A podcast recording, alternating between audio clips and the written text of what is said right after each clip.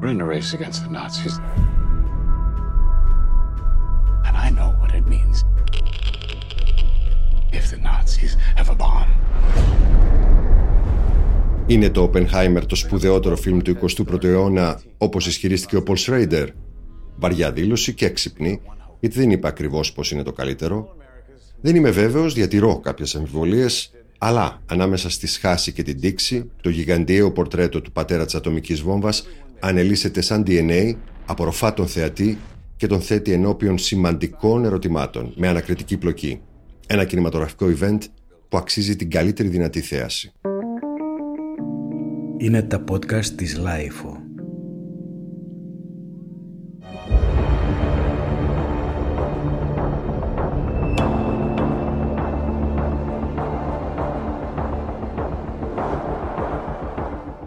Ας δείξω το δίπολο Μπαρμπενχάιμερ για πρόλογο.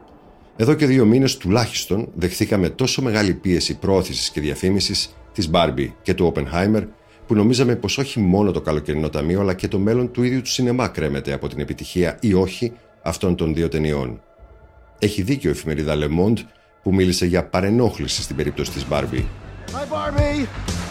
Hi Ken! Hi Barbie! Hi Barbie! Hi Barbie!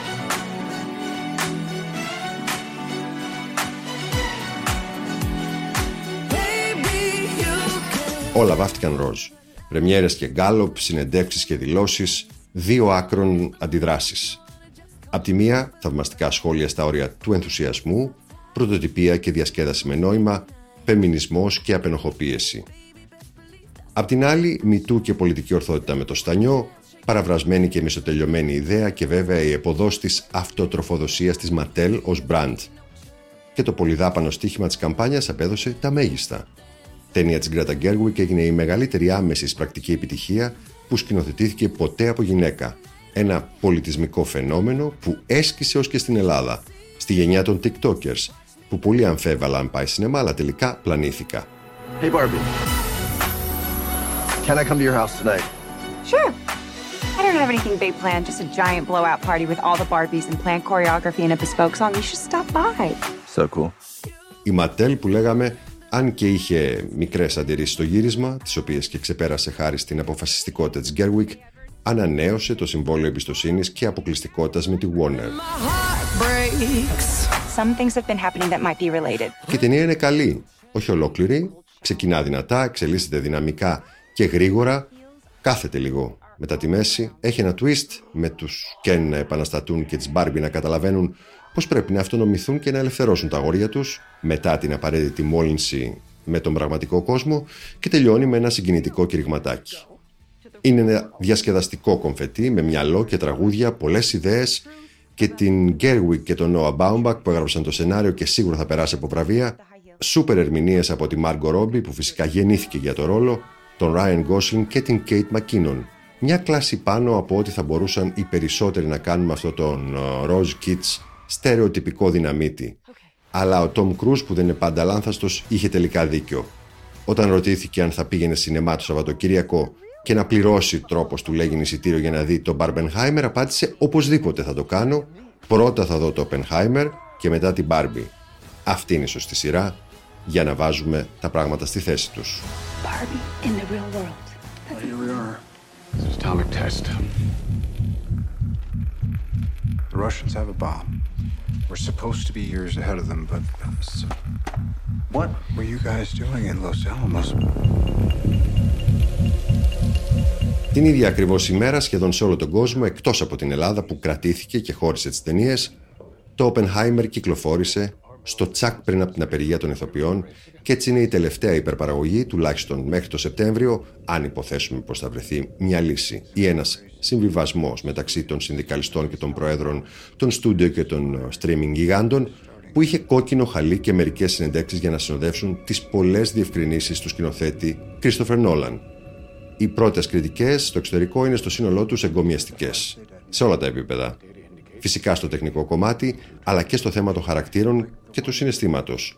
Ω και σεξ έχει το πορτρέτο του δημιουργού του Inception και Interstellar και της Dunkerque, που είναι συνήθως αδιάφορος για τη γυμνή σάρκα, αλλά δεν θα κολλήσουμε εκεί. Καθόλου μάλιστα, παρά το γεγονός πως στη σκηνή πάνω στην καρέκλα με το τριπλό υπεκειμενικό πλάνο υπάρχει μια συζήτηση.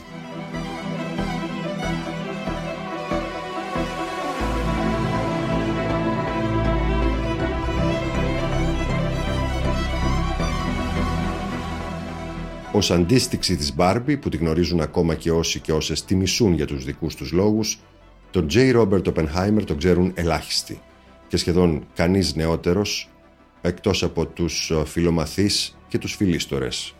Είναι ο αδιαφιλονίκητος παντογνώστης της κβαντικής μηχανικής για τον 20ο αιώνα, άτυπος διάδοχος του Einstein, θεωρητικός φυσικός και τρομερά ανήσυχο πνεύμα, ειδικά στα νεανικά του χρόνια. Επιστήμονας με ταπεραμέντο καλλιτέχνη, μελαγχολικός και ασημάζευτος. Ο Αμερικανός εβραϊκής καταγωγής με κορυφαίες σπουδές και την κλίση στην ποίηση και τη λογοτεχνία, περιδιάβηκε την Ευρώπη, ζορίστηκε ψυχικά και επέστρεψε στις δύο μεγάλες του αγάπες, όπως έλεγε, τη φυσική και τη ζωή στην έρημο στην Αμερική.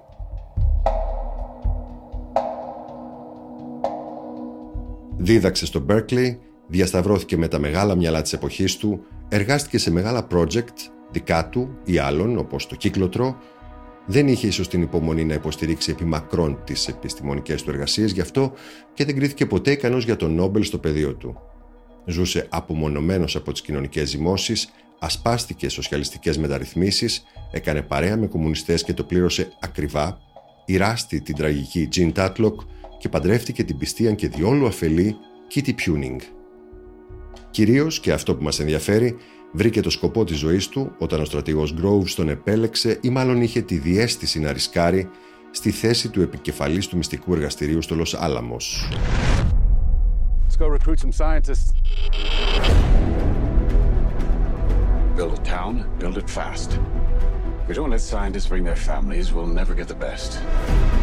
Χωρίς να ξοδεύει χρόνο με ήπια εισαγωγή, ο Νόλαν σπιντάρει από την αρχή με όλα τα πρόσωπα που καθορίζουν τον Οπενχάιμερ το συνεχές ταξίδι ανάμεσα στην πρώιμη περίοδο, την πυρετόδη προετοιμασία της βόμβας που άλλαξε τον κόσμο και την φάση της απογοήτευσης και της απόρριψης, καθώς και τα δύο θέματα που σαν μεσοτυχία κρατούν στέρεο το ελικοειδές κινηματογραφικό οικοδόμημα. Την ανελαίτη ακροαματική διαδικασία που στήχησε την υπόλοιψη του ήρωα Απενχάιμερ και την κατασκευή του μηχανισμού που τον έκανε ήρωα και μαζί θύμα της εφεύρεσης στην οποία πρωτοστάτησε τον θάνατο που κατέστρεψε τον κόσμο, όπως είπε ο ίδιος, αναφερόμενος σε ένα ιερό σανσκριτικό κείμενο που είχε μελετήσει στα νιάτα του και δεν ξέχασε ποτέ.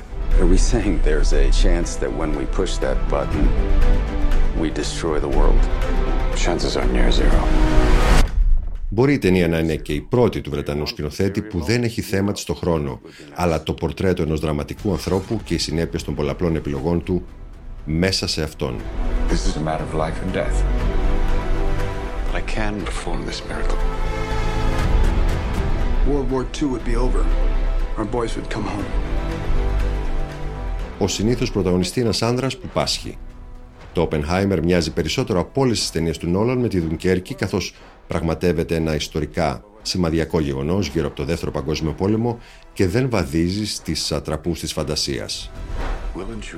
Πολλοί χαρακτήρες περιδινίζονται γύρω από τον Οπενχάιμερ και πασίγνωστοι ηθοποιοί τους υποδίονται. Γιατί Σταρ και όχι καρατερίστες. Πιστεύω πως ο Νόλαν τους χρησιμοποιεί για να ισορροπήσει τη συντομία της εμφάνισής τους με εμφατικό σινιάλο στο θεατή. Εκτός το ότι φυσικά όλοι είναι ικανότατοι και εξαιρετικά χαρούμενοι που προσέθεσαν έναν Νόλαν στο ενεργητικό τους. Ο μεγαλύτερος συμπληρωματικός ρόλος είναι εκείνος του Ρόμπερτ Ντάουνι ως Λούι Στρό, πρόεδρος της Αμερικανικής Επιτροπής Ατομικής Ενέργειας από το 1946 ως το 1950 η συμβολή του είναι σημαντικότατη και ο πραγματικός του σκοπός όχι ευρέως γνωστός, συνεπώς βοηθά καταλητικά στην αφήγηση. Ο Ντάουν είναι υπέροχος και με το συγκρατημένο του τρόπο γίνεται ο παράγοντας χ του suspense και της ανατροπής σε μια δύσκολη εξίσωση που αποκαλύπτεται σταδιακά. Θα μπορούσε να συγκριθεί με τον κομπλεξικό σαλιέρι του αδικημένου Μότσαρτ, αλλά ας μην κάνω άλλο spoiler. You are the man who gave them the power to destroy themselves. And the world is not prepared. Η ανάκριση του Οπενχάιμερ μοιάζει να διαρκεί αιώνια. Οι μακαρθιστές τον κυνήγησαν και τον εξευτέλισαν. Ξετίναξαν τις διασυνδέσεις του αλλά και τις προσωπικές του σχέσεις σε μια αντικομουνιστική δίωξη που περιείχε κρυφά στοιχεία βαθύτατου αντισημιτισμού. Παρέλασαν καλοί και άσπονδοι φίλοι στην ενορική εξέταση, πονηροί συνεργάτες με αποθυμένα κεράματα για τη γούνα του, ως και η σύζυγός του. Και όλα αυτά για να αποφασιστεί η διαβάθμισή του στα μεταπολεμικά προγράμματα και ουσιαστικά το επαγγελματικό του μέλλον. Ο Αμερικανός Προμηθέας αντιμετωπίστηκε ως ένας ακόμα κόκκινος προδότης από μιλιταριστές που γνώριζαν πως δεν ισχύει κάτι τέτοιο.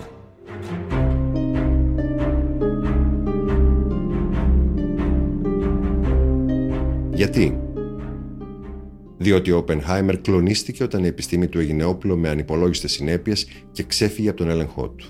Περίπου το γνώριζε αλλά δεν φαντάστηκε το μέγεθος. Ή καλύτερα, το είδε μπροστά του ως φάντασμα και κατάλαβε πως δεν μπορούσε πλέον να το σταματήσει. Γι' αυτό είπε τη γνώμη του και δεν έγινε καθόλου αρεστός ούτε από τον πρόεδρο Τρούμαν που τον καθησύγασε πως εκείνος την έριξε τη βόμβα, αλλά ούτε και από τους ανωτέρους του. Η στιγμή της έκρηξης είναι θεματική μέσα στη σιγαλιά της σε μια από τις ελάχιστες χρονικές περιόδους στην ταινία όπου πάβει η αποτύχωσε τείχου μουσική επένδυση του Λούντβιχ Γκόρανσον. Ακόμα πιο συγκλονιστικό είναι ωστόσο το φλάς του θανάτου που έπεται τις ρήψεις της ατομικής βόμβας. Ένα ανατριχιαστικό όραμα του αυτούργου της, σαν στοιχείο που δεν πρόκειται ποτέ να τον εγκαταλείψει.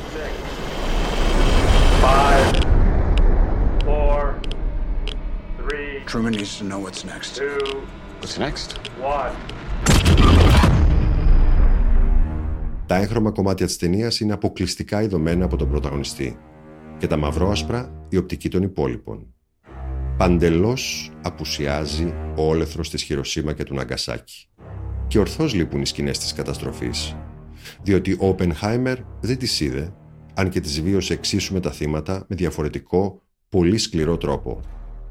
Ο άνθρωπος που παρολίγο να σκοτώσει στα φοιτητικά του χρόνια τον αντιπαθή καθηγητή του, δηλητηριάζοντας ένα μήλο, ένα πραγματικό γεγονός με βιβλική συμπαραδήλωση, επέλεξε να μην γίνει μάρτυρας του θανάτου που προξένησε. Η ηρωνία είναι προφανής. Και ο Νόλαν ευτυχώς δεν μας την πλασάρει κατάμουτρα, αλλά αφήνει την απώλεια να έχει ίσα σκοτεινή παράμετρος στην τελευταία και καλύτερη ώρα της τρίωρη ταινίας.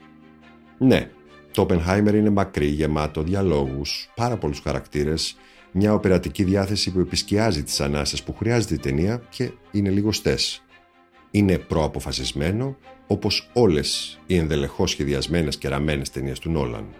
Αλλά η προσήλωση και ο πλούτος της σε επίπεδο τεχνικής και περιεχομένου αποζημιώνει.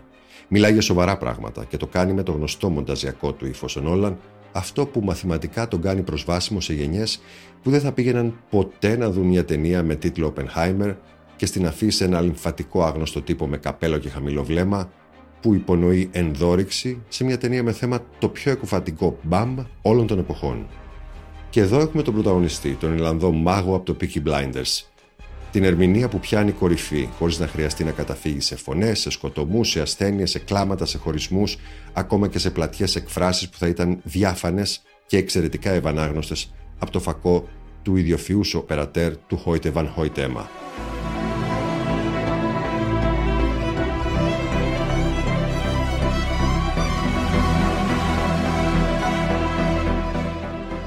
Κίλιαν Μέρφυ, αυτός ο αγγελοδαίμονας με το κρυστάλλινο αμφίφιλο πρόσωπο, υπόσχεται μεγαλείο και χάος, έμπνευση και ισοπαίδωση.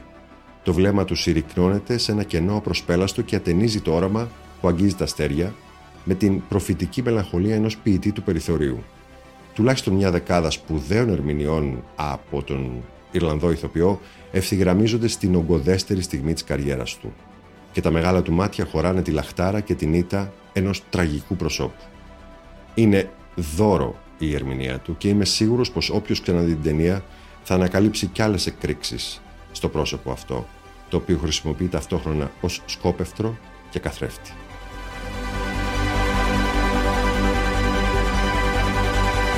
Ηχοληψία, επεξεργασία και επιμέλεια Γιώργος Ντακοβάνος και Μερόπη Κοκκίνη. Ήταν μια παραγωγή της LiFO. Είναι τα podcast της LiFO.